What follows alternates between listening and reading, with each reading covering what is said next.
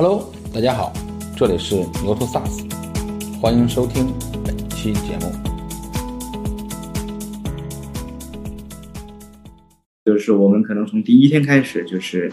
呃一直在坚持标准产品这件事情。嗯啊，这有很多诱惑也好，或者压力也好，啊，但总体上来，是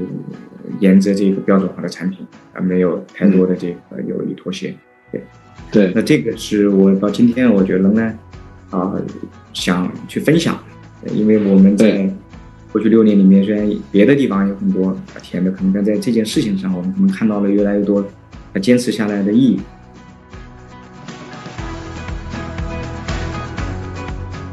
三个关键词，这里面啊，第一个呢就是叫易用性，嗯，第二个关键词叫企业级，对，第三个关键词呢叫场景化，这里面，嗯，对，这个前面有讲到一些，但我小结小结起来哈，就是就像就是这这三个关键词是我们呃去看呢这个呃现在以及未来若干年就是企业去做数据分析啊，做数据驱动决策的这件事情，对还是比较明显的趋势。应用前面讲，对？就是这门槛一定要让它低啊，就是能用 Excel 或者 Excel 熟悉的人，不需要什么嗯。呃编程啥培训的，就业务里面的人就能用，极大的降低它的这个门槛。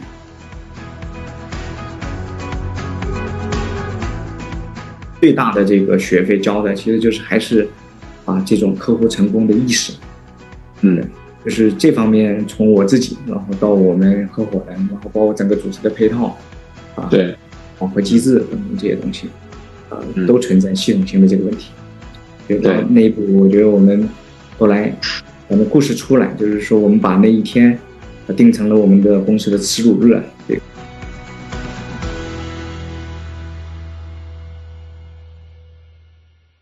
呃，我我知道你是卡内基梅隆毕业的，是哪年回来开始做这件事情？为什么要做这件事情？然后刚才我说，呃，春元在在选择在自己坐在什么地方的时候，我看见一黑板的代码在开会的写东西，我说浓浓的码农的气息，对吧？扑面而来，可以聊聊吧？当时是一个什么样的契机？然后回国，然后去做这件事情，然后去做官员这样一家公司。嗯，好的，对，就说起来，这个是就是产研的这个背景，对，就前前后跟大锤这么聊到，就呃这这个代码现在就倒是已经已经找手生了，对吧？我们有团队的，对，就啊有很多我们的架构师们，对，然后工程师们，但我自己确实是产业的背景，然后原来在美国读的专业，其实也跟就后面一直做的事情，包括今天官远做的事情，还是蛮相关的，也就是跟这个信息技术啊、数据分析相关的。对，然后当时啊、美国毕业之后入行，就是进入了这个行业，就是这个商业智能、BI 对吧？这个行业，嗯，先在美国工作，就美国有一家老牌的这个公司啊，叫微策略，嗯老牌三强吧，对，那服务了这家公司服务了很多大的企业，就五百强里面每三家五百强有一家是原来我们老东家那时候的这个客户，嗯，对，然后我也是加入的是这个技术的部门，然后嗯。中间正好有个契机，大概零七零八年，啊、我们要在中国成立中国的研发中心，所以我还有几位呃同事从美国那边就回中国，有点像内部小创业是吧？对，来在国内这边设立这个研发中心，对，然后对。前后加起来，我在这个公司啊、差不多快十年，十年离开前是十年嗯。差两个月，也还是比较比较专一的，比较专注，一直在这个领域。对，嗯。然后到刚才您问到这个创创业这个契机啊，所以在一六年九月吧，差不多刚好六年了。对六年前的一六年九月，啊、我还有呃几位联合创始人，然后我们一起开始启动官员这个事情。对，那这几位联合创始人其实也是算是老班底啊，然后老兄弟，原来也是这个同事，对，但后面呃又去阿里几位，然后后来创业的时候，我们又在聚在一块。就当时我们我们比较低碳啊，这也是可能一种码农风格。我们我们创业启动那天就是感觉就拉了个群啊，就开干，嗯 就是我们先把那个群当时拉群的那个那个截图，我们十个人的这个合影，就作为这个我们启动的一个一个小纪念。那为什么做这个事情是比较，也还是比较啊逻辑的？倒是就是嗯啊，就在这过去这个领域里，这个全球其实是很成熟的一个一个大市场，就 BI，对有像嗯包括像 Tableau，Tableau 嗯是后面做到了第一了。就这种公司在全球啊，它有大概五到十家吧，是这种上市上市体量。嗯，对，然后包括最近这个五年啊、有很多更多的公司了，就来做这个数据分析。它这背后，你这整个还是这个数字化的这个浪潮。对，所以这是国外的一个情况。然后我们自己反正一直在做这个，尤其当时创业前，我自己觉得做了快十年，啊，有很多啊，有有有有幸吧去参与过，嗯，之前去创建对吧？有产品啊，带团队啊，然后接触呃中国尤其全球的这种领先的客户啊，然后在那个时候再去看国内，就觉得还是还是很痒，是吧？觉得自己应该去下下场，呃，折腾折腾对这里面，嗯。对，中间中间这个离开原来老人家，中间做了一些别的一些一些项目啊，短暂的嗯，但真正内心想做的这个，所以在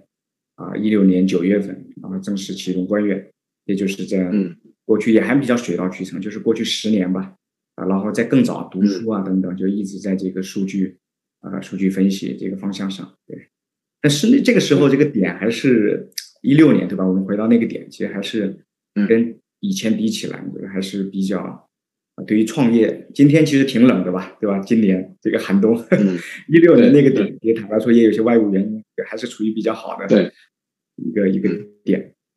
不管是说嗯 SaaS 的这个趋势，然后资本市场嗯等等嗯，对，所以大概是这样一个背景。对，其实你刚才说，你说在原来的老东家服务了十年，人家客户也碰了很多嗯头部的客户，对这个行业有一些很多的理解。我那时候到底就是一个是看到了这个市场很热，另另外一个可能看到了一些需求没有被满足，觉得很痒，想试一试伸手，自己下去看一看到底有没有用武之地。那个时候就是你看到，就是说，比如说，不管是国外的还是国内的一些 BI 的产品，到底你们的切入点到底在你哪里？就是说你们觉得会改变一些什么吗？然后到底是哪些真正触动了你，然后去下定决心，然后下水一试？对，核心的一点是一个在今天哈可以叫这个词，就是一个一个真正的 BI 产品或者现代化的这个 BI 产品的机会，就是我们看到了这么一个巨大的机会，或者说更啊更多的，如果这背后是更广泛的这种需求，就市场需要这么一个现代化的 BI。啊、这个对比啊，就是原来这个市场在国内啊、是更多是传统的 BI，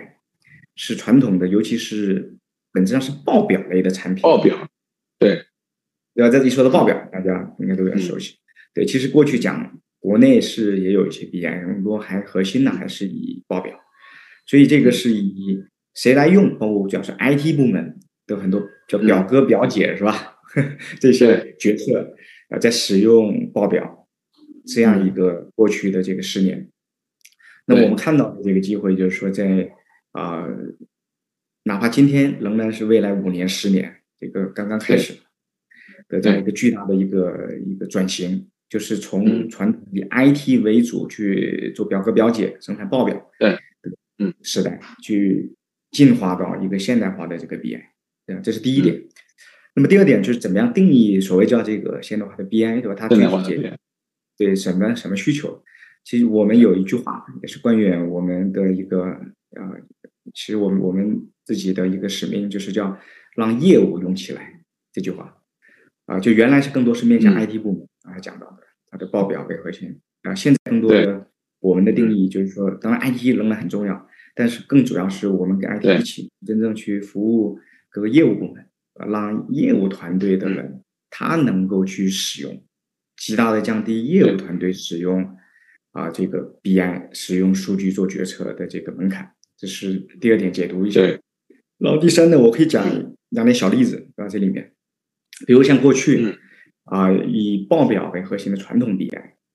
啊，就是企业里面是怎么样做一个决策的，对吧？它它一般来说就是这么一个呃，可能八步、九步、十步，就是啊，业务的人哎有一个要决策的一件事情，对吧？有一个需求啊，他要看，比如他销售在某些渠道、某些区域的情况。啊，那那他要先有这样的一个需求，然后第二步呢，他要设计出来，哎，我要怎么样去报表取一些数，然后第三步他可能要把这个去交给就是表哥表姐这个 IT 部门啊，然后开始去沟通。啊，然后第四步呢，这个表表姐就 IT 部门要分派给专门有些人是负责取数的。啊，取数的，然后再下一步呢，这个团队的人又开始去拿到数之后，开始做一些开发，然后再返回给到啊业务部门，第五步对吧？第六步，然后业务部门说，哎，这这个我想要的可能不一样啊，或者说我还希望要什么样什么，对，然后第七步、第八步，然后到最后一步，可能第九步、第十步去了，业务的人员拿到了之后，就大概有了，但是其实他永远有他很多业务。就是看到了之后想分析的维度角度，对吧？或者对比的口径等等。那最后一步基本上就是再导回到 Excel，那么在 Excel 里面再进一步来去这个分析。所以整个这个是过去以报表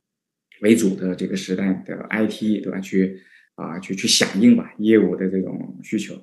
啊。那它有没有价值？仍然还是有有它的这种价值，对吧？因为它取数还是很有价值的，以及它啊有初步的这些报表统计。啊，然后它的整个适用面还是还是比较广的，所以报表在过去的这个十年还是有它刚性的这种价值。但是呢，到今天对吧？就是今天最大的这个词的话，就是叫乌卡是吧？啊，嗯，乌卡时代这个，嗯，就是业务变化太快了啊。然后过去这种问题最大的问题就是慢啊，然后价值很浅，呃，解决的问题很薄。对，但是今天其实整个业务对。它所需要决策的节奏、呃速度，其核心点是要敏捷在这里面，所以这个是一个过去若干年的这个共识。那么，它所需要的这个趋趋势背后所需要的，其实本质上是要有不一样的产品来解决这个。嗯，所以这就回到第四点，就是说，我们今天就是做了六年，然后我们做的过去这六年的不断打磨，其本质上是做了一个让业务。的人能够去使用的一个 BI 的这个产品，对我举一个例子啊，就是最近我跟我们几个客户交流，包括像元气，包括像太平鸟啊，包括像招商银行等等，举为例，就是过去就是 BI 数据分析这件事情，就像刚才讲的方式，更多是提给 IT。那像现在就是很多这些领先的客户，他们嗯大量的业务团队的人。当然，是自己就是在做分析，自己在做取数，自己在做口径的对比，来回答一个一个的这个业务的这个问题。对，嗯，所以这个跟过去一对比，就是它带来的从数据的角度来说啊，就是我说一下这个指标，就过去可能一个企业里面，在传统报表为主的 BI 时代，它可能就是说一个企业里面有个百分之五的人使用，对吧？IT 为主嘛，然后其他人就是去去去。间接的去使用，然后在今天啊，我们很多的服务的一些企业，我们看到它啊，已经是百分之二十、三十甚至五十的人，业务的人，对，当业务的门槛降低了之后，然后，从一个部门扩展到一个部门、三个部门、部门，然后到全员，对，像元气森林为例，它整个公司里面有百分之四十到五十的人在使用 BI，使用像官员这些平台，从前线一线的销售到它的高层。呃，从前端的那个营销部门到后端供应链，啊，然后基本上这种看数据做决策这件事情，啊，业务广泛的使用这件事情是已经成为他们日常工作流程的一部分，可以这么说。对，所以这是对我们在做这个事情背后，他在在解决的这个问题，就极大的五到十倍吧，来去降低这个门槛，然后让五到十倍的业务团队广泛的这个用户。因为 IT 在这个公司里面比例还是比较小的，对吧？但真正的业务的能够来去活跃的，呃，使用数据来做决策。嗯嗯，这个某种意义上，第一呢，我觉得就是把工具走出了 IT 部门这个小圈子，对吧？走向了业务，对吧？然后还是走出了我们说是深蓝塔也好，怎么样好，就是走向了业务，让业务人员真正能用起来。另外，这是一个，就是它降低了整个技术和用用使用的门槛，对吧？还有一还有一个呢，就是说，它让这个东西变得更普世化，对吧？大家谁都可以用起来，对吧？它就可能会像你刚才说的，原来他必须有专业的表哥表姐才可以去取数，然后算，然后再整理，再返回去，然后再交给业务，业务去看。因为在隔一层的时候，他的需求总会有信息会有丢失的问题，对吧？总是总感觉好像是，好像又不是，对不对？嗯，哎，您说的非常非常生动啊，是的，对，就这个里面原来的这种内部协作的这个方式，对吧？是就是非常的低效，对吧？他要回答一个啊业务决策的问题。啊，是非常低效，就是刚才讲到，他就要往返很多很多次。现在其实一定程度上就把数据的这个主权，对吧，就给到了啊这个业务的这个团队，让他所谓的更自主的能够去做这个决策。这里面，我觉得现在整个好像数字化就不光 BI，对吧？就是整个背后的逻辑也都是在不断不断的去降低这个门槛啊，让这个内部能自己使用的，能自己去啊决策的。啊，就不用再去额外的去跨部门，因为跨部门对于任何一个组织，只要有点规模，它都是一个，就是一个网状的，就是 n 乘 n 乘 n，对吧？这种 极其低效。对对对对对。但这个背后的挑战，其实在于就是说，啊，我觉得有可能有有几个方面啊，啊，三个方面吧。就是我觉得第一个就是说是确实是一个产品本身，这个前面啊有带到，就是如果是说它是。一个面向 IT 的这种设计，它默认其实就会假设使用的人他懂，比如说这种一些编程，对吧？或者 SQL 这种东西，嗯，啊，那其实如果是让业务使用，它这个产品整个设计的理念就就很不一样。对，这是第一点。对，然后第二点呢，我觉得是技术上，就是当使用的这个人确实越来越多之后，就我们过去几年呢也在这里面填过坑，然后但今天看过来。这些坑也都成为我们的一些壁垒，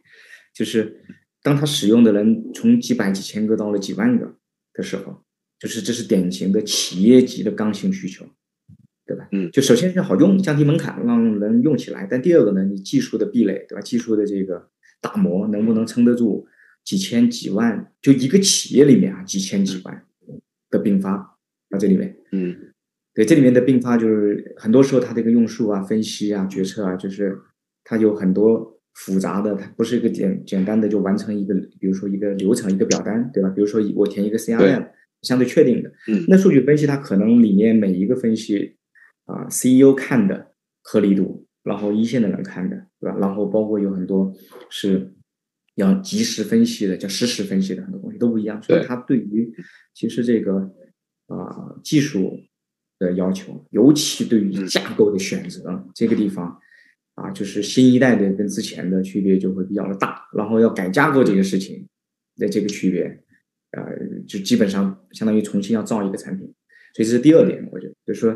呃，当真的用起来，让业务广泛用起来，它它是可能 freestyle 的，业务的人各种使用，对吧？呃，对，各种那那是好事情啊。那技术上怎么样能够去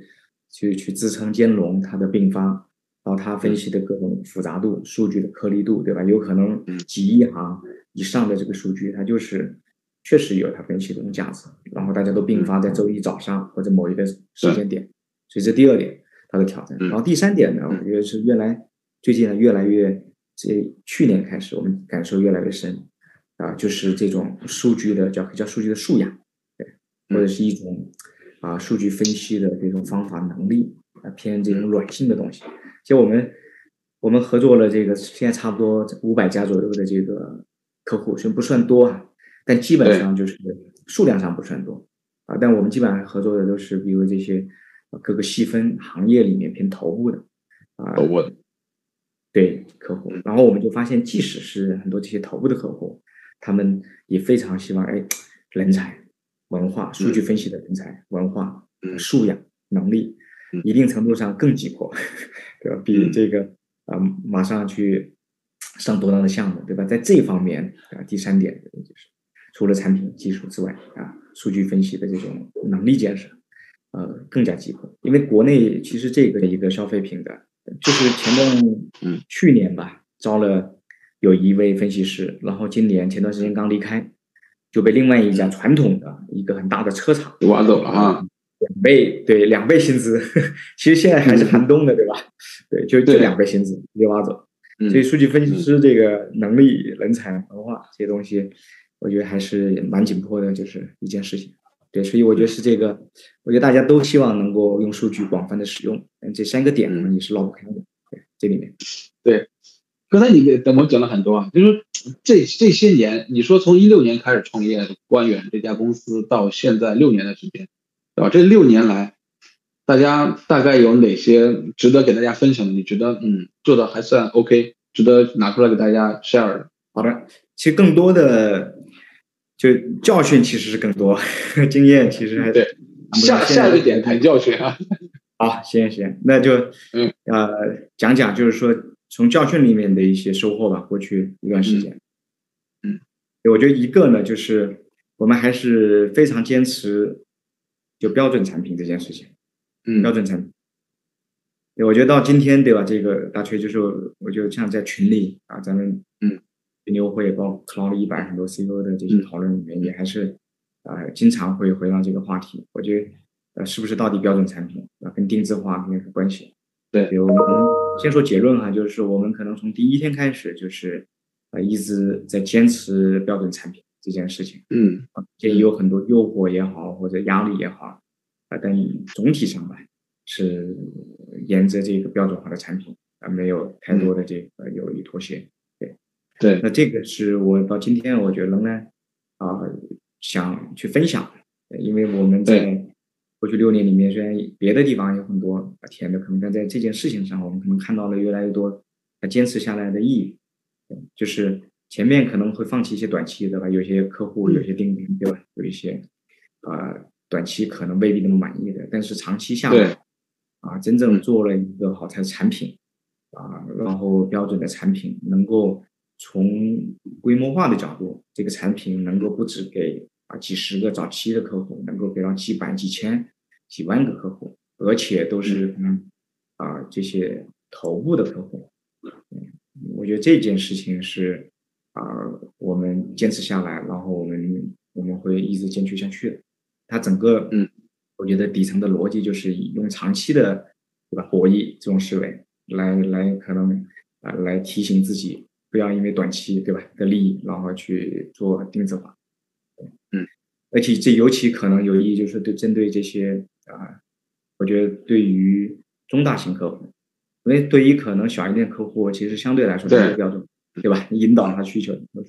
但中大客户如果延展点讲，就是说要标准产品，其实是不容易，所以这里面，但是坚持下来，其实反过来是要想明白怎么对于中大客户的需求去做。啊，抽象和配置化，对，嗯，所以这个是我觉得之前在可能我们啊原来在创业之前吧，可能有一些呃这方面的一些在在可能在 DNA 里面的东西，就觉得这肯定能跑通。就比如我跟你讲，我们老东家对吧？那时候虽然不是 SaaS，但是个软件公司，但其实 SaaS 跟软件本质上是一类东西，对吧？就是一个意思。是，就是一个产品，它去服务五百强里边的一百八十家，嗯，但是每一个企业有不同的需求，都是通过配置出来，嗯，所以这是第一点吧，就是我觉得怎么去坚持标准产品这件事情，对，然后第二点呢，我觉得是呃，我们可以分享的就是说，怎么样，这是最近哈，我们自己感知到的，其实其实更多我我觉得是个教训，然后我觉得混着说吧，对，行，就还没有完全跑出来。但我就蛮想分享，是主要是在最近我们内部讨论的很多，然后有很多认知的迭代啊，就是不管是经验还是教训都分享出来。对，就是还是真正要找到自己的差异化，差异化对太重要了，对这件事情。也就是如果都是跟 Me Too 差不多，对吧？嗯，对，肯定不成立。所以就是对我们围绕让业务用起来啊这样的一个定位啊，然后锚住这一个点啊。然后不断不断再去啊去规划我们的产品，然后然后不断在改进我们的服务，然后包括我们对于组织的这个设计，就比如说要让业务用起来，我打个比方，就是我们其实要能够有效的去跟对方的业务部门去交流，然后同时也要跟 CIO 交流，因为最后比如说可能很多时候真正合作肯定是从 CIO 这条线，但是又要能够业务的交流，对，所以这个跟传统上只是去比如说 pitch。就打着一个 CIO 群，那还是挺不一样。这里面对。要的，比如说组织上的这个能力。就本质上，我们其实是要让 CIO 啊，不断让他啊理解，就是其实我们是，其实我们我们当然是一条船的，因为只要是一条船，对吧？用起来了，嗯，对 CIO，其实我们就是 CIO 的业绩，这其实更主要是 CIO 的业绩。让业务团队真正享受了数据的这种价值，活跃的使用。嗯，所以就是，但是面向业务的时候，我们要又要能够比较有效的 CIO 一起，怎么去跟他去啊讲明白？对，就是这个复杂度就马上就多了很大的一个维度在这里面。对，所以传统意义上的软件公司，包括国内国外也好，一些啊，我们的就是我们的同仁更多的可能会产品技术上面专注。嗯。但是我们确实这几年里面走了一个差异化，啊，就是基于让业务用起来里面的差，啊，我们在组织能力上也不断在提炼，啊，去给到客户是更一个完整的解决方案。就产品技术一方面，另外呢，也要客户能够去啊说明白，能够去提炼、去分享，不只是产品技术，好的分析方法，啊，好的这样的一些最佳的案例。场景，这也是就是前面这个说到那个会办峰会，我们办了五年了。对，每一次我们的峰会，我们自己基本上讲的很少，我们把台子都留客户来讲。对，比如我们今年大概可能会有二三十场，然后我们自己可能就最多四分之一，四分之三都是这个，就让我们的这些客户去讲啊他们的这些故事。所以这是我觉得第二点吧，就差异化，对，就是找到自己的这个差异化。然后理念上的差异化，然后当然不只是理念，包括真正在就是整个内部在做的这个事情、组织的事情、战略的事情、取舍的事情，是不是在不断巩固那个差异化？那对我们来说，那个差异化就是就是那个让业务用起来的这样的一个理念跟定位。嗯，我觉得这两点吧。嗯，其实我很好奇啊，就是说刚才你在讲说，呃，是个取舍的问题，就是说对标准化产品的一个取舍的问题。对吧？因为尤其是面对中大头部客户、大客户的，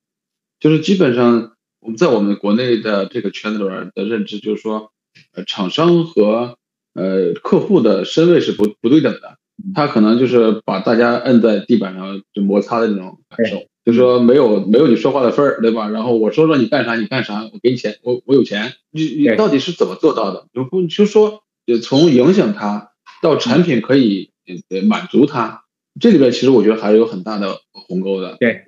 嗯，包括上线了，对吧？这个真越用越深，大客户的需求啊，有很多这个标志。嗯嗯，是的。嗯，大锤这个这个问题非常好，就是真正在在这个过程中取舍里面，您的问题对吧？就是怎么做到？还是想做，但怎么做到，对吧？这里面对您的问题，对我我觉得可能有几个维度哈，就是。第一个更大的那个维度，我觉得确实，啊，我们确实公司毕竟是个创业公司，所以呢，我们啊，在选择服务什么客户、服务什么行业的时候，相对那些已经很大的公司，灵活度也会高一些。这是嗯啊，对，是它的好的地方，对吧？所以在这点上呢，啊，比如我们最早五六年前，大全您还记得，就我们零售消费的行业做的比较的多。对，然后到去年、今年开始进入到泛互联网的金融，嗯，对，嗯，那包括到今天，我们刚才你看我讲到几个行业，我们其实并没有说，呃，所有行业我们面面俱到都去做，试图解决所有行业。比如说，有很多可能它相对是比较传统的啊企业嗯。行业吧，或者它是其实它不是 care 关心你产品本身是不是先进，对吧？它可能是别的方面的需求啊，要求特别特别高啊，这种，比如说他对一些什么合规啊、资质啊啊等等这些东西啊，然后或者说它有些功能其实它它不是特别合适。你看，像我我们这刚才讲到的这一以那个零售消费、以金融、以泛户，它相对来各行各业里面都还是偏市场导向的这些行业。嗯，所以在这里面，这是第一点，我们可能我们有一些这个呃大前提。所以我们在选这个行业的时候，尽量去找，对，就他们本身在选型的时候更看重的还是好东西，对，这第一点，对，嗯，嗯，第二点呢，就是，呃，在这个大的行业选择之下，啊，就是我们在过去几年里面还是有些战术上吧，前面是战略上，有些对一些这个业方面有些战术上的一些一些一些迭代在这里面，啊，就是我们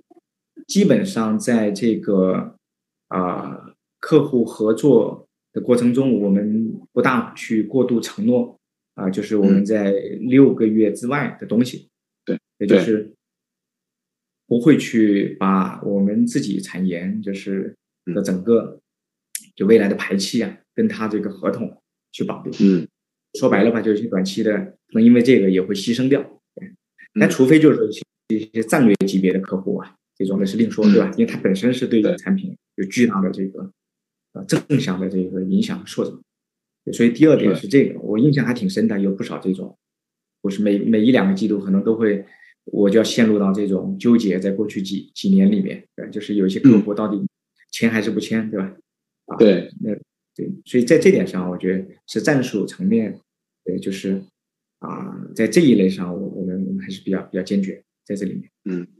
然后我觉得第三点呢，就怎么怎么真正在这里面去做到这个东西，我觉得还是也没没有太多啊、诀窍，就更多的啊、是，我觉得是一个方法论。对嗯，就是前面是战略取舍，对吧？和战术的一些这样的一些这个迭代，说小取舍吧。嗯三个呢，我觉得还是要有个科学的方法论，啊，就是很一定，哪怕就服务这些现有的这些客户啊，或者现有行业的客户，都有很多需求，源源不断，可能排都排不过来。我们现在就可以把未来五年的啊 就列出来，都做不完的，三年、五年甚至更长时间。对，这里面，对，所以这里面还是要有些方法论，对于比如说不同的需求，它的这个量级，什么时候一定要，对吧？然后，哎，要的怎么样进一步去做抽象？就回到前面讲的，怎么做成配置项？嗯嗯我举个小例子，就比如说，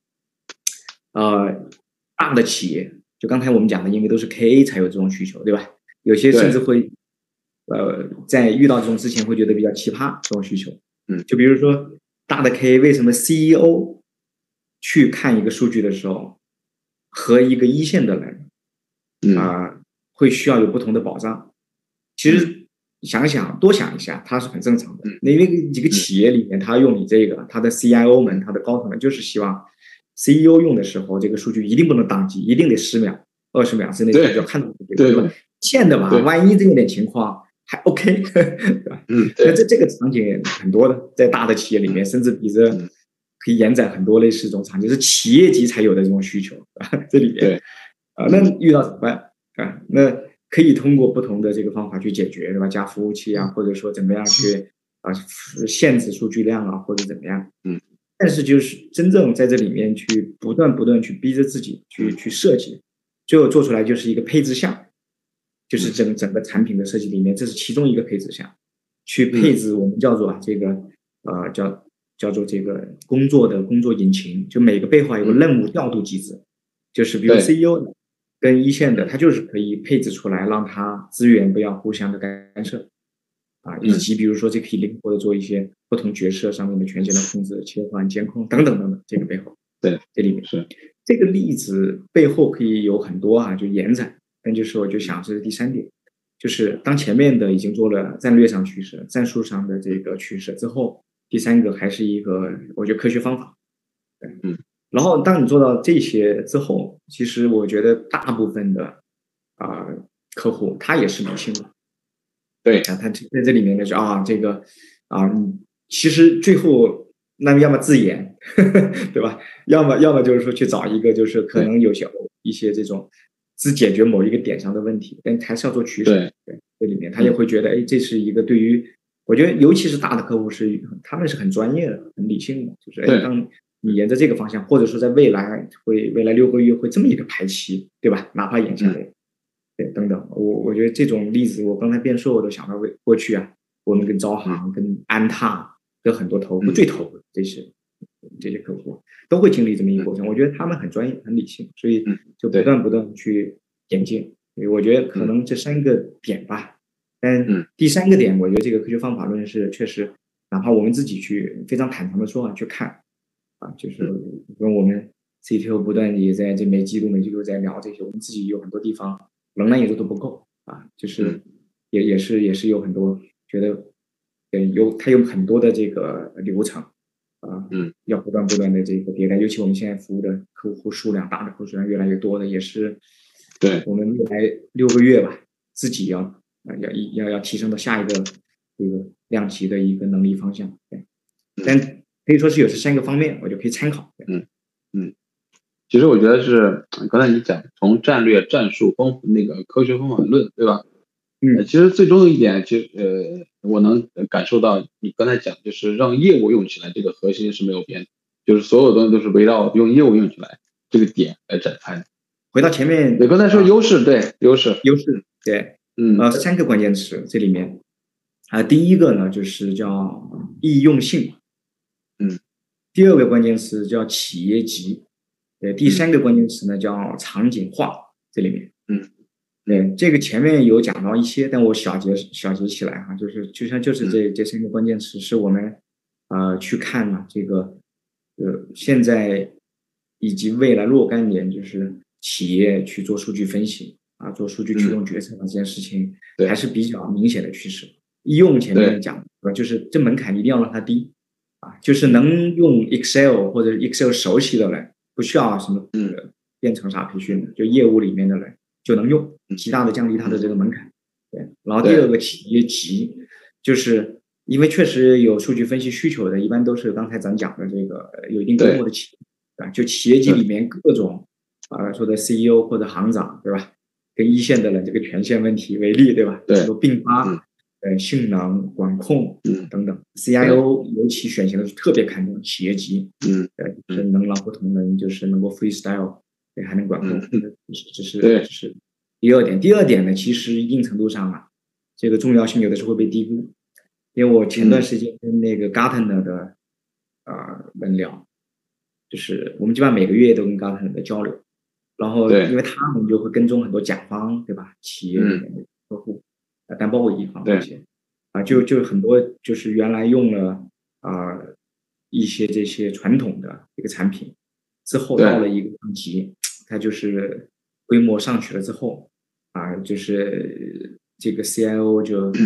就嗯感觉很多时候觉就睡不好，啊，对，就是他随时可能就当掉，啊，然后这个时候呢要换，也就挺尴尬，对吧？因为 To B 这种 切换成本还是挺高的，嗯。对，所以就是这是第二点，就是有的时候在对。在选型的时候会忽视，嗯，但是对于五百强的企业，比如说我们我们我们今年年前几个月吧，我们跟那个宝洁呃在合作，他们也是做很多对比选型啊，以宝洁为例吧，像这些大一些的公司五百强，国内国外五百强的，他这个团队。啊，他们就很懂这个，就是整个打分表啊，这个专业企业级里面的可能一百项啊，那那个确实就是我觉得啊，这对于很多这个是蛮值得借鉴的。对他确实会考虑的，不一定马上遇到这个挑战，对吧？但是在未来可能会遇到很多，那到时候再再去不提前做压力测试，那后面就还债就是就是那就这帮人或者包括选型的这些负责人，对，所以易用性。能快速用起来，企业级对吧？能够能够广泛的这个去去用起来。然后第三个呢，就是叫场景化。场景化呢，为什么叫场景化？用这个词啊，就是嗯，真的就是这个是国内国外的这个阶段。我觉得，就国内为什么刚才讲到数据分析师比较缺等等，就是国内对大家我们遇到很多企业，大家还是非常非常关心有没有好的数据分析的场景案例。嗯。就到底，比如说，哎，像元气森林是怎么在追踪每一个新品？它一个商品从第一天出来，对吧？三个月、六个月，它要完成一个生命周期的迭代，啊，然后可能每一个新品都有二十个推出来的，然后每个月都有不断不断这个波段的在不断在测试。那到底它是怎么去追踪的？对，为例，对吧？然后像比如说，呃，像服装企业，比如说太平鸟，还是你前面提到它这个为例。呃，门店一线的这些人，比如导购、督导，啊，你怎么样赋能他们？这些头部的企业是怎么赋能那个一线的门店的那个人？原来真的是一个礼拜才可能开会、开周会来去发现，哎哎，当天就有很多机会，应该某一些衣服应该搭配什么，或者某一些商品有断码的风险，应该马上及时预警，对吧？对然后调配或者去马上做一些什么样的这个动作。那在今天，它就是啊，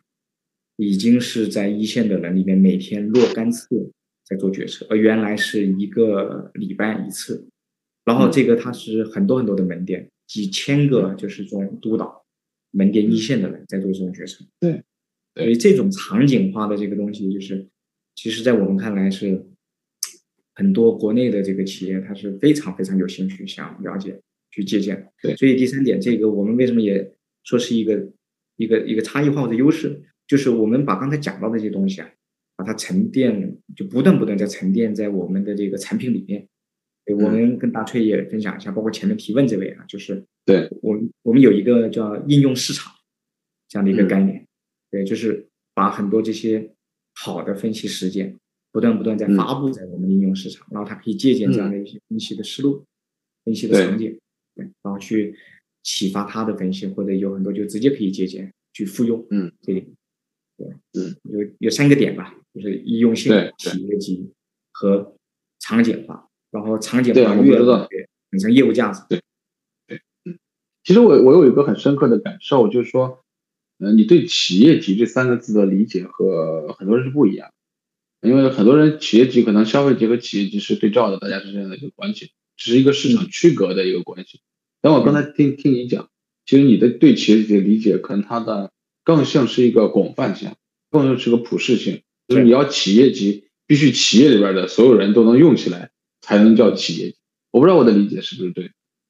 嗯，呃，是的，是的，我觉得这个企业级本质上，我觉得就像您刚才说的，它如果如果只是局部，嗯，一些部门或者局部某一些角色，对吧？嗯，或者说它只能做某一类的这个，比如说看数据、数据分析嗯。啊，那我觉得它就是，其实，在行业也会定义那个可能叫做工作组级入，国外会怎么叫，或者部门级的应用，确实有对比。如果从这个啊、我们我们这个，我我就这个班门弄斧一下，就是是专业这个角度，就是哎，它是一个团队级别的东西，还是部门级 to T 的是吧？哎，对对对，to T 的那次那个啊，那那个活动也讲到，然后或者说 to 一个 department 的，对，或者其实企业级用英文来讲就是 enterprise 的一个 enterprise 嗯 ready 的这样的一个嗯产品，它这个就是国外确实这方面真的是还是可以借鉴的，它跑的比较久，对它就有这种区别。那嗯我们根源的差异化的定位，很多时候想明白就国内的主要客户啊现状什么的，我们所以我们也蛮坚定的，就是说嗯去在这上面去夯实企业级，然后它所需要的很多架构设计，然后产品需求等等的优先级和这个壁垒可能就不一样。就是你这六年来交学费最多的地方到底是什么？就是踩的坑最多的、最深的地方，就是总觉得，我因为我觉得创业是是一个逆人性的一个事儿，然后总觉得自己不会跳这个坑，但发现这个坑摆在跟前的时候，依然会勇敢的跳下去。对，是的，是的，这个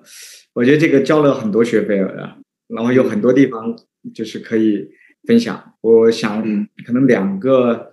呃我重点讲两两个方向的这个事情啊，就是对，我待会有时间再再我们回再回来。就是一个呢，对，很痛，就是这个，嗯，我觉得是离客户啊、呃不够近。就过去几年，曾经一度，嗯。对，就是我们啊、我说一个故事吧，这里面，嗯就是对。说白了就是客户没服务好，对，然后嗯。就很傻逼的这个的故事，就是二零二零年吧，那时候这这个嗯是十二月十八号啊，就是它是一个礼拜五啊，第三个礼拜五嗯。的那一天，这个 这个故事的高潮属于，然后就是我，然后带着我的核心团队一帮人吧，然后我们就去客户那边，说白了就去跪，嗯 那个对，就是其实客户很不满意，然后在那个之前可能已经有好几波了，就是这种负反馈啊，然后我们并没有很好的意识到，对，然后到那一天的时候，其实说白了，更多的实际上是去负荆请罪，嗯。然后那客户，但未来我们确实还可能会合作，但是在嗯。过去这个一段时间里面，啊，就是一个啊正儿八经就是我们自己傻逼了，然后流失的嗯。一个很好的一个客户，嗯，啊，然后这个背后啊有原因很多原因，我们自己也在不断归因啊，就是往这里面啊，但嗯。最大的这个学费交的其实就是还是啊这种客户成功的意识，嗯。就是这方面从我自己，然后到我们合伙人，然后包括整个组织的配套啊，对，考核机制等等这些东西，啊、嗯。都存在系统性的这个问题。对，对。到内部我觉得我们后来我们故事出来，就是说我们把那一天啊定成了我们的公司的耻辱日啊，这个。黑色星期五是吗？呃，对对，然后把后来把这总得把把坏事变好事是吧？然后就是每个月的从二一年开始，就那个事情之后的下一个月开始，下两个月，因为正好碰到春节，就是嗯我们就是每个月的第三个周五，就是正好那一天的那样的一个点上，就是对是我们的全员客户成功率。嗯然后那个那一天每就是早上九点开始啊，然后我作为 CEO 对吧？然后核心的 leader 们，客户成功团队的所有人，不管你在哪啊，就是不管你在客户那边，在在在路上，在公司在哪嗯。啊，我们都要参加啊，然后去了解我们就整个去过啊，嗯。就就让所有客户那些有啊有需要预警的，对那些嗯。有问题，尤其那里面有一个红榜。对，就红黑榜，对，对，就是黑榜，黑榜说错了，就是黑榜是我们最 黑榜，红榜可以没有，黑榜一定要亮，对是，各种对最最直接、最真实的这些东西。嗯然后呢，当然这个是一个会哈，就是我想强调的就是，就我们就把这个东西把它机制化下来，对，然后包括这个部门、这个团队啊，包括全员，对吧？就配套在这上面对应的这个 KPI，对，然后像这个今年进入到二二年，我们把这个客户成功团队又做了一个升级，然后这个团队不管是团队本身的升级，引入嗯。啊啊，就更多更有经验的人啊，然后包括他的整个 KPI，他的使命吧，包括他的 mission，就是对于客户不只是他爽不爽负责，我们借这个嗯。要把它做极致，不只是说哎谁吐槽我们要捕捉到，啊，那是嗯二一年先保障那一点，到了二二年呢，我们要他们负责的其实是啊、就是回到我们大的这个底底层逻辑，对吧？就是他的 NDR，真金白银是不是是不是认可我们？然后他们要达到这个目标，不断在跟踪的是用户的活跃使用，就活跃使用率。嗯这件事情呢是在行业里面到了今年，就是反正据我们所知啊，就是在 BI 吧，我只能说我们所了解的这个 BI 的这个，我们会第一个这么去做。嗯是真正的进入到客户成功该有的这个东西，其实也没多玄乎，说实话，对吧？如果对对对对，嗯，但其实这个背后真正意识到跟做出来和机制化的做出来啊、我觉得还是挺不一样。所以这个里面教了挺多的这个对，在这里面现在也不能说做的多怎么样，但是相对来说呢，我们我们这个事情啊是交了学费，然后也已经呃把这个事情作为是过去十八个月吧，从二一年初嗯。开始，对对，已已经实践一直在坚持，然后未来的十八个月，未来更长时间，这是公司级别的使命，就是真正去监控活跃使用，然后来确保客户的这个流程，这是一个对，就是学费。嗯然后另外一个呢，我们就是刚才这个背后其实也会带出来，就是这个组织建设。对，对，我觉得对吧？现在大家都在谈这个组织建设，啊、尤其这个外部形势不好，我觉得在人效，人效，哈哈，最后您说到关键词，对这个人效，对，在形势好的时候，比如过去这几年里面，我觉得我们也是这个属于埋头狂奔，有很多地方这个组织这个内功，就你怎么理解客户和客户成功这这之间的这种关系？嗯，客户和客户成功的关系，嗯就是刚才有讲到，就是我们对这个客户成功的指标定义了这个就是 NDR 这个目标，嗯，对，那就是客户的续费率这里面，啊、我觉得这个是实际上客户到底认不认可，他有没有得到你的价值，对吧？呃，会不会继续合作？啊，其实也蛮简单，就是大家都企业嘛，都理性，就还是就是会反映在那个北极星的指标上，就是 NDR 的指标上。对。对，所以我我们内部就是从去年、今年前面讲到，就是会把这个东西不断拆解，啊，拆解到这个不同的这个客户的维度，然后不断在平时啊、每月、每周，那个当然对应团队的这客户成功的啊经理，他们甚至就是他每天的工作啊，就是去确保啊，就是这客户。不只是短期，是短中长期不断会这个有合作的这样的一个使命吧，和这个如果说说内部，那就是指标啊，就这个东西。结果就是这是这是理性的角度来说这个事情。第一点，然后第二个呢，我觉得呃，客户成功啊，现在越来越是一个对于我们来说还是是这个啊企业长期增长的这个引擎。啊，就为什么这么说？一方面就前前面讲到，它 NDR 本身就是对吧？越到后面到了一个规模之后，啊，老客就是任何一个公司都是基本盘，尤其像我们这种是中大客的，呃，基本盘。对，对。然后我一个企业存在的意义也是也是服务这些老客户啊，服务老客户才能服务去这个新客户。但是我想讲的，呃，第二点，就除了前面讲的 NDR 对吧？刚刚从从数字的角度来说。那就去保证了，我们必须让它成功才有 MDR。第二个呢，其实是冰山下面，就这些，它是我们的这个增长引擎。我觉得是因为啊，老客户的使用用的好，所提出来的那些需求和沉淀总结的那些好的一些实践，实践，对，是我们官员能服务五倍、十倍更多的客户，对的最重要的。这样的一个保障，这里面，也就最近，因为最近也要开峰会啊，就然后我自己呢和我核心团队就密集就会跟一些老客户做深入的见面呐、交流啊等等，就年度的年考一样，对吧？也是借这个梳理很多东西，会发现，对。啊，哇，这个其实啊，虽然我们自己在行业做了很多年，但是客户永远是你的老师，因为客户在现场。像元气，我九月份和他的这个 C.O.O. 他的联联创啊，我们在聊。我觉得啊，我就记了非常多的这个东西。我以为我本来对元气的使用已经蛮了解了，因为他是一直是很重要的客户。但是当他去分享出来讲到的时候，就是那里面就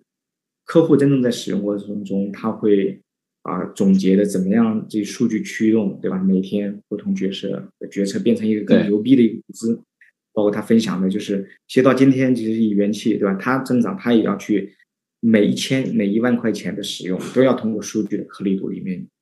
去捕捉到，减少那个浪费，对吧？等等。对。那这些为例，我觉得就是它其实在客户这边形成的，尤其领先的客户形成的这种最佳实践，对，对于我们来说是保障，是增长的这个引擎。然后有了这个呢，我们。有很多，如果产品要加强的、不足的，或者要创新的方向上，就会带出来，嗯，然后服务上要升级的，客户成功其实不只是前面的去跟踪那个指标，更重要的我们要其实主动的去做什么服务，对吧？去做怎么样的这种像数据素养，别人遇到这个问题，对，但好的企业已经跑通的，那我们怎么变成 OK 识别到了这个机会和挑战，从客户那边，那我们把它去总结、去提炼。然后能够以生产线的方式，以官员作为行业里面，对吧？我们作为一个创新者，我们你看我们这五百家，其实它一定程度上就是这个未来十年数据驱动决策的星星之火，尤其 BI 这个使用上的星星之火，就它代表的就是更先进的很多这样的一些使用的这个方式。我们把怎么把这些东西，对我觉得这个是我们去看客户成功，所以基于这一点去看客户成功，就它其实就。它就不是一个哎，我理性的被迫的，对吧？或者其实它是一个从短期到长期来说，是公司的一定程度上，它就是一个公司的生命线。客户成功策略里，除了 CSM 之外，销售呃售前和产品要不要背指标？他们要如果背指标的话，背的是什么指标？嗯啊嗯，那这非常非常好的一个问题，就这个。我觉得先说直接回答这个哈，在我们啊内部啊，我们最相关的这个指标，客户成功团队啊是去保证就是整个呃客户的活跃，讲的第一点，第一个客户活跃，我们内部有更细化的那个指标，就活怎么定义活跃，但是第一点，对，这个是因为是最好掌控的这个指标。对，嗯，那个吴浩老师对吧？这反正都是老朋友，一个最近不也最近要参加我们很多这个分享，这个我们群友会的，我他有个观点我还挺同意的，就是对，就客户成功系列的很多指标，有的时候会比较容易进入到虚荣指标，对吧？嗯，啊，就是你为了定这个什么叫客户成功，然后去定，哪怕 NDR 本身，对于除非已经到了上市级别。对于我们属于创业或者成长期阶段，对它很多时候也是一个是一个结果性的指标，对，还有很多因素，包括像刚才这位呃网友朋友提到的，就是就就就确实有很多因素或者不确定性导致，但是呢，抓得住的指标，确定性强的指标，从务实的角度来说更重要。嗯，所以在我们内部，呃，接着刚才正好分享的这个每月。第三周的周五，我们的客户成功会，我自己就是会去不断去问他们，去 review，去跟踪，就是每一个客户经理，我们客户成功经理他所负责的这些客户，他的活跃的情况。然后这个可能跟官员的这个业务有些关系，就是我们基本上发现这里面有一个强相关，只要他活跃，哪怕他对你有些吐槽，嗯，没关系。对，因为它活跃，只要在使用，一定是它是有足够的粘性啊。然后很多的人是依赖这个，对吧？呃，有的时候可能还是别的地方可以提升。就是这是一个在我们内部啊，真正去定义这些 KPI 或者抓手的时候的本北极星指标，就活跃率，就客户使用官员这个系统的活跃率。因为当然在猜那角色频率，对吧？然后时长等等这些东西。所以我觉得这个是对我们来说。我特别想分享的，其他的我觉得也有些 KPI 吧，但我坦白说，我觉得刚才这个是最重要的。然后，因为他有了这个的跟踪，他自然会去撬动别的销售也好，对吧？嗯，售前其实还好，一般来说售前这个不会特别直接在这件事情销售，对对，然后或者产研，因为它产品比较对，技术知识等等，对吧？这个。奖励速度等等，所以客户成功的有了这些指标，他就能撬动对应的啊相关的对，就是来负责他们对应的这个那一端的职责对应的 KPI。对，他依然在客户成功。说客户成功里，老客户转介绍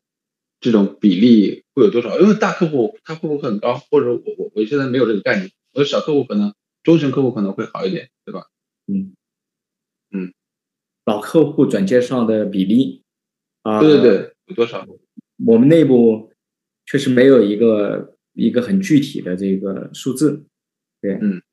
但是呢，我们有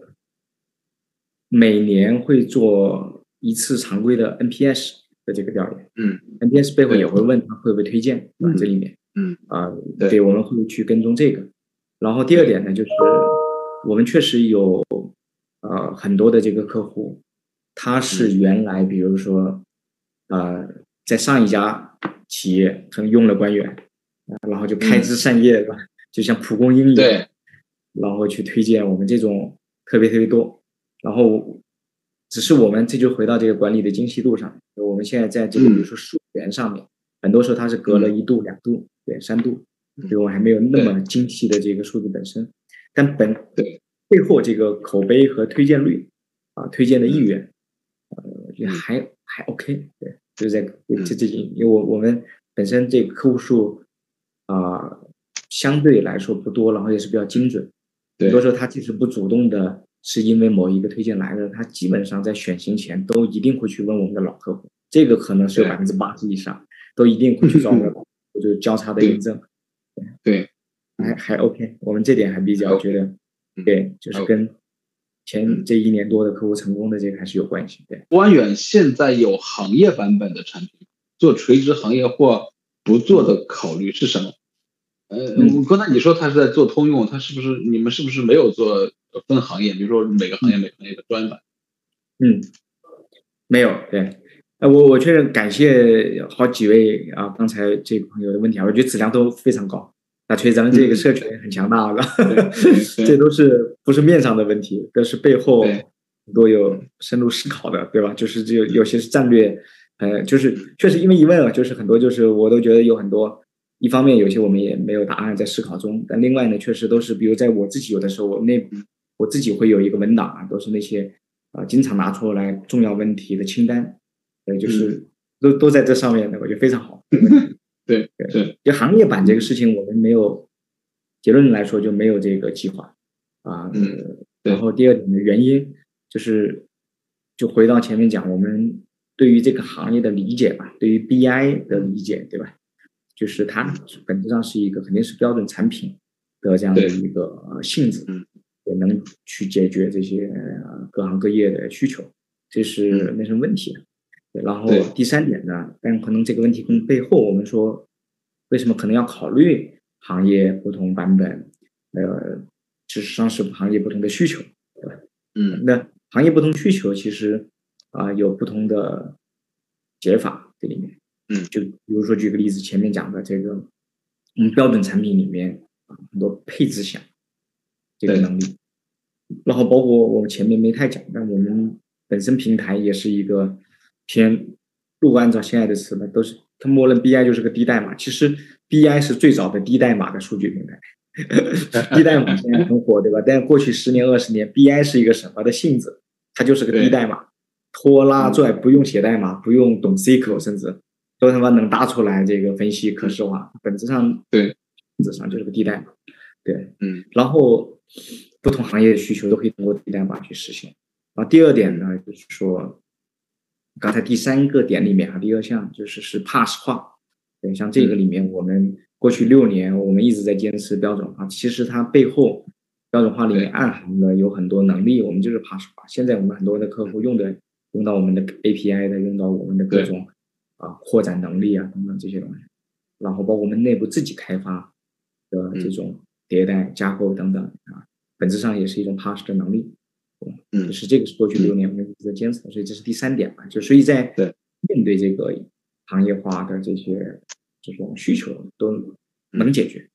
或者现在其实不能解决，但在未来肯定都是能够通过标准化的产品平台，就官员，对，或者说我觉得不光官员了，就是成熟的这个 BI 产品，最后都是一个分析平台。你像 Gartner 在四月份、五月份吧，他发布了一个，这是第一次 Gartner，因为毕竟国内现在这个市场越来越大。啊，跟大学也报告一下，就是他们发布的第一个，就是中国的分析平台的那个报告。原来只发布国外，对，全球的，嗯，全球的，对，这是第一次。中国，它其实就叫分析平台，对这个，对，这这这个啊，它是性质上，我觉得会一定要去支持这个。所以这是我觉得第三点。然后第四点呢，确实我觉得这位朋友提到的，就是说有有很多就是。每个行业里面好的这种分析的思路、模板、场景，啊，这就是前面简单又提到场景化这样的一个产品。对。我们，我们去年发布了一个 beta 版，今年是算正式发布的，就是呃有一条产品线，叫做 Atlas 的产品线，就是本质就叫应用市场，就刚才讲的，嗯，对，就针对这个呃不同行业，比如说像这个零售啊，跟消费品它都不一样。电商对吧？和这种线下的门店的，它分析的场景也不一样。然后，那现在今年啊，我们就发现，不管哪一个行业，它也有共性的，就要分析财务业务。对，因为今年日子都得卡紧一点，看预算，对吧？对对对。呃，P and L 就是盈利亏损。对，那这有一些又是相通的，所以把这些不管不一样的、相通的，就是很多这个东西横向的、纵向的这些场景化，做成场景化的这种应用。模板，嗯，这些东西，啊，这个是我觉得最后一点，啊，是我们有一个应用市场这样的一个产品线，但这个东西它是一个可以云化的，对，然后跟刚才讲的整个产品线它是一体的，它只是在上面我们加了这个，就是整个产品平台上面包含了这个云端的这样应用市场，嗯，这个能力，对。对，然后分享给到行业里面，对吧？就他希望互相借鉴参考，所以我觉得通过这样的这个方式。把原来可能就是说，为什么要行业化，对吧？它需求不一样，但是通过这几个不同的 layer、不同不同层面的能力，啊，去服务啊不一样的这个行业。对，说，请问官员未来发展应该更注重本地化部署软件还是 SaaS 部署，对吧？嗯这个里边就和我这个提纲里面有个问题，就是说原生 SaaS 和中国特色 SaaS 的争论，我觉得这两个问题可以一起来来回答。对嗯，嗯，好的，我觉得结论是看客户需要，就是如果先虚一点啊，说一个原则，一定是实事求是，看客户需要。如果客户需要私有化，我们就私有化；如果需要云就云。嗯啊，那背后啊、这是这几年，我觉得现在 SaaS 讨论最多的，对吧？私有化到底算不算 SaaS？这是啥对？对对对对对，我觉得大家应该有共识了，对吧？就是或者要问我的话，我觉得这个其实还还是没什么好讨论的。其实本质上 SaaS 是订阅啊这样一个方式，我订阅服务嗯，它可以私有化，可以云端，对嗯。然后再进一步来说的话，我觉得对于像我们这种数据类的产品、数据分析类的嗯，包括中大型企业的这种数据相关的，我觉得私有化的部署在相当的时间里面会是主流。嗯，像官远，我们这几年呃越来越多的拥抱云啊，但是我觉得更多一部分的，包括未来仍然仍然会是私有，但可能私有化部署在它的云，对吧？或者有些现在也在用我们的云，但是帮他代托管等等这些，所以这个是呃我觉得还比较明确的。你怎么看未来 BI 产品的软件的发展？呃，应该是趋势，对吧？是专注于产品的不断研发、迭代、升级，还是需要产品与解决方案相结合才能走得更远？嗯嗯，哇，这些都是好问题，大学太给你们点赞了，你们这个嗯群的质量、直播的质量。呃，结论先说结论，就是一定是解决方案导向。嗯啊、我觉得这是更广阔主流的需求。嗯。然后第二点呢，就是但怎么理解什么叫解决方案，对吧？这就很多共同语言，就那就得打通。呃，我们认为是基于产品的解决方案。嗯就是纯比如咨询啊，或者是用别人产品啊，或者代理或者外包或者这都不成立。嗯，因为对，就是现在大家都就是产品是最那个魂嘛，就是产品本身会不断迭代，必须得是基于一个好的产品，不断有生命力的产品的解决方案。嗯，然后第三呢，为什么光产品还不够，还要再加上这解决方案？我觉得就是说，产品给到很多客户，哪怕它再好再易用，对吧？呃，还是有很多的客户，不同行业或者不同阶段的客户。你比如给元气森林，他就自己就很牛逼，就让自己就用起来，用的让我们都觉得哇，他这这个啊、很牛逼，对。但是市场上就是有很多别的企业的啊、阶段，他是希望就是要补上产品之外的叫 know how，对吧？就是数据分析的讲素养、方法、场景，针对他那个细分行业的场景。所以这一点是，我觉得在中国，我觉得再怎么强调，在未来几年啊都不为过的，是一个巨大的必须项跟加分项，对于嗯广义的这个客户里面。然后再补充一点思考，就刚才是基本结论，我在这里再补充一点这个思考，就是说，啊、我觉得大家要的就是客户啊，包括要的，他未必是说你要给他就是真正去帮他解决说所有数据分析的各种各样的这个问题，因为这个对一定程度上也不现实，那他要找个咨询公司了，对吧？或者背后数据分析背后的业务的问题，啊，那那就要找咨询公司，那这是另外一件事情的这个投入啊成本。但是其实很多时候这个我们越来越看到啊，刚才那个讲完，其实真正从长期来说，就是他要那个解决方案，实际上是希望能够他的底层需求啊，其实还是希望能够除了有好产品，那通过那个解决方案、场景、素养、培训等等，能够去提升他数据分析的能力，就能力建设。对吧？但能力建设有的时候比较干，对吧？或者它短期，那这个能力建设是个长效的这个事情，对吧？这里对，所以它就需要先有一些解决方案，先能够啊，先先先抄作业也挺好的，对吧？边抄对对对，边沉淀这个啊、能力。所以我们包括峰会，包括未来一年两年的重点，我们客户成功体系的重点，一就是已经在做了，但接下来会做我们的重点，就是说是要不光给他解决方案，要不断去给他一个通用的，针对他不同客户，但他本质上他的这种分析的方法论拿到了那个场景，对吧？不就是客户流失场景、销售的这个达成场景，对吧？供应链的端到端响应场景，或者是京东里面一些应用场景，它很多企业它无外乎就是那个几十几百个场景，但它拆解出来，其实就是有很多的一个方法论，哎，数据的应该在这种情况下应该先怎么模拟，再进一步怎么样通过初步的探索，然后再进一步需求怎么样。在这个上面可视化的迭代反馈，嗯，对吧？然后怎么样？就是这种东西，就是但我我怎么提到哈，就是啊，我们也在这个过程中吧，就是未来几年，但我们看到，就对于这个行业来说，这个是在解决方案，就是背后我们看到更本质的，其实客户的期待。这个意义在于，就是除了解决方案能帮他解决短期的问题，这个能帮他真正去构建他的数据分析的能力。然后，一定程度上，这个越做越持久之后，就是嗯，有一句话啊，就是叫数据分析能力，就是在未来，其实在今天已经是了，就是一个企业的核心竞争能力。就是在整个在经营腰部往上客户这个过程中增长，有一些什么样的心得吗？嗯，增长，就是就这个话题，就是确实这个。每年每年，对吧？就是这个不同阶段啊，他的这个经验教训确实也不一样。那我更多还是说一下我们当前，对吧？就是也在我觉得思考的分享出来，就是有些也也可能能够大锤也可以后面也可以来下来给我们一些建议，或者有些行业里面其实有些公司规模他经历过我们这个阶段。你看我们六年，对吧？然后大概嗯啊几百人，小几百人，包括。对，有一些已经已经过了过了这个阶段，就是我们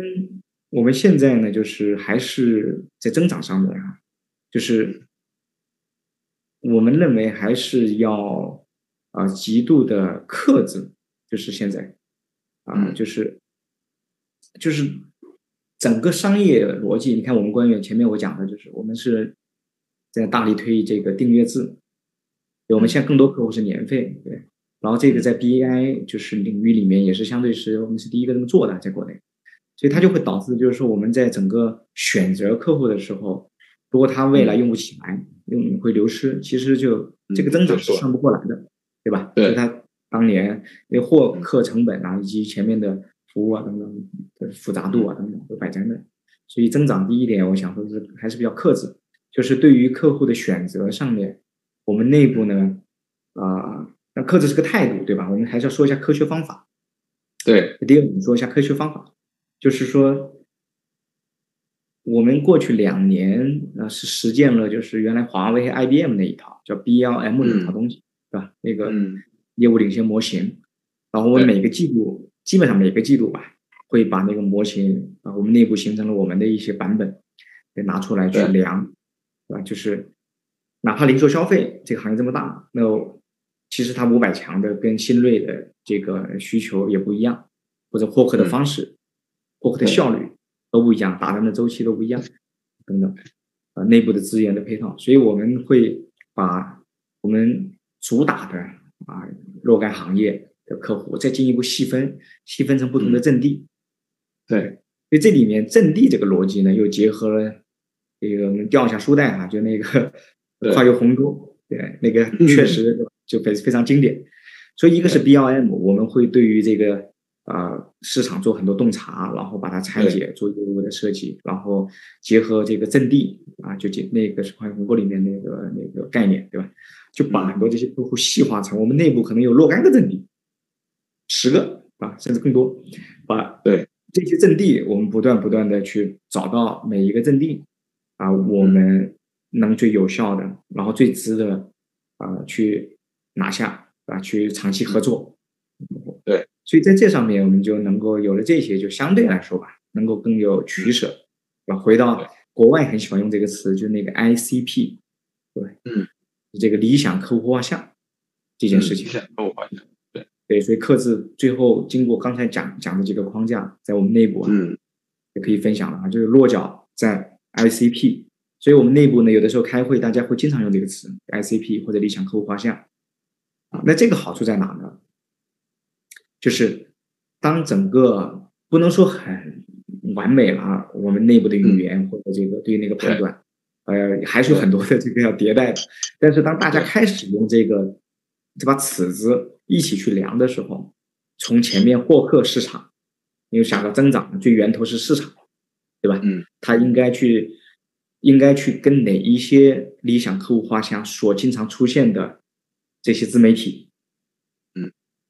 或者说他的这个线下的会参加的活动。嗯，等等，开始用户旅程在哪里，对吧？到销售应该怎么样去讲对应的那个价值等等，这些应该怎么去发力？到后面交付的毛利模型，对吧？等等啊，以及我们内部怎这这像这一类的需求，如果有产研呢，在这里面去怎么样去响应的这个机制啊，嗯，等等，整个配套其实最后发现前面的越精准，大家对这个 ICP。找的越准，大家理解各个部门越一致，它的效率是乘，就是每一个地方乘个一点二，一点二，对吧？嗯，它就极度不一样。所以我觉得，刚才讲的是克制选 ICP，然后第二点呢，就如果在这个上面，我们自己是是有一就觉得还是有一些啊正向的吧，一些收获，嗯，啊，就而且会持续做下去。就是如果能找到这个好的这样的一个逻辑，对于。就第二点，就是从组织的角度来说，它的共同的语言，呃，它的整个呃协同的这个逻辑，嗯，就会能不只是说大家努力不努力的问题，有的时候你就觉得好像是个态度问题，对吧？你他妈不协同我，你打市场给你的那个你还挑，对吧？嗯，但是这个我觉得是反过来，这这很明确啊，不断不断在问我们是不是这是不是我们的 ICP，我们理想客户画像？对，我们这个季度啊，我们服务了签了多少个这个 ICP，对吧？然后。产研也说，哎，我们的需求是 ICP 带来的，而不是说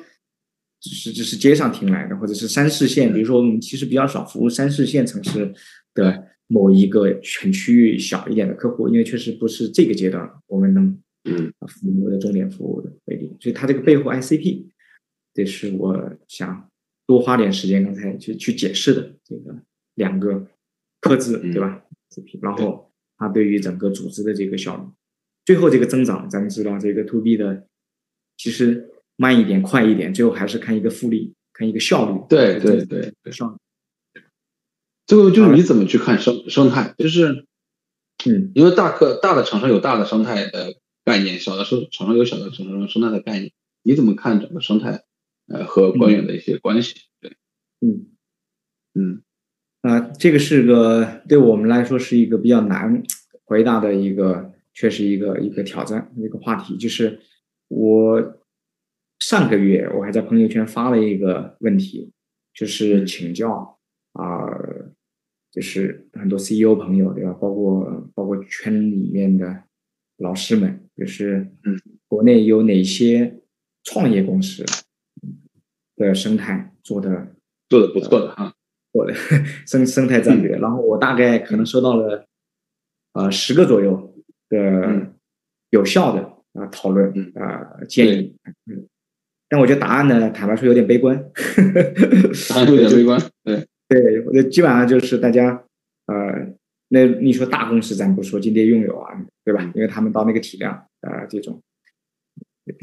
但是对于创业公司的这个生态，我就大家都觉得就是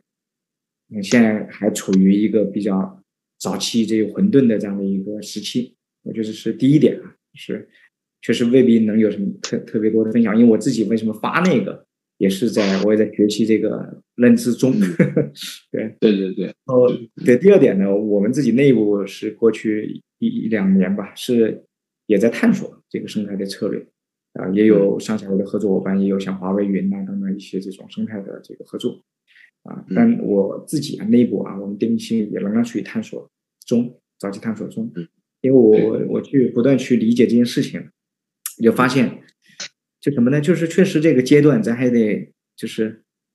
看什么东西最大的还是要先看外部外部性，对吧？说就什么山上什么歌唱什么歌，嗯就是整个你说 SaaS 的生态，就是 SaaS 本身的很多这个逻辑都还在处于在跑通的过程中，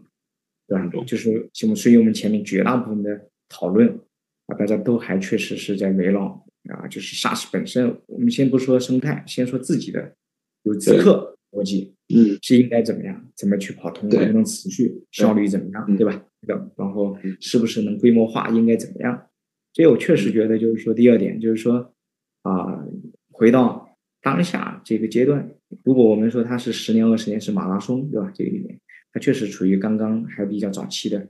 这个生态这样的一个阶段，肯定还是先有主线的整个 SaaS 本身厂商自己要能够，我觉得真正跑出来。啊，我有很多这种例子，像我们有的时候去看合作啊，然后客户有的时候也跟我们提一些需求，比如说我们跟有一些别的 SaaS 厂商互相的对接啊等等，或者 API 大家的一种发布形式等等。对啊，你就发现这个确实啊，这跟咱们还是蛮早期的，就它没有一些规范，是你有，但是别家没有啊，然后我们是这么定义的，对吧？然后我们发现，可能呃上下游的未必是这么定义等等这里面，嗯，所以我觉得可能这第二点吧，我觉得可能还是处于比较早期的阶段。然后第三点呢，我这个逻辑可能不一定对哈，但我反过来，我觉得其实就还是先有分工，再谈合作。合作就是真正嗯，对，先有分工，再谈合作，就是。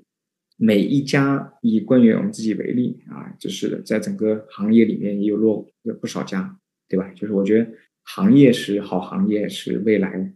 呃会越来越重要的行业。围绕数据啊、数据分析，这是毫无疑问。那我我觉得我们自己更要做好的啊，是就是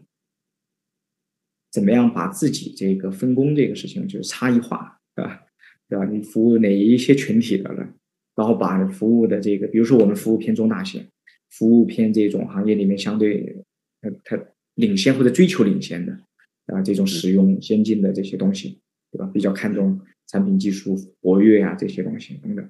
那我们就就把这些给给充分的这个服务好，然后其他的我们不能做好的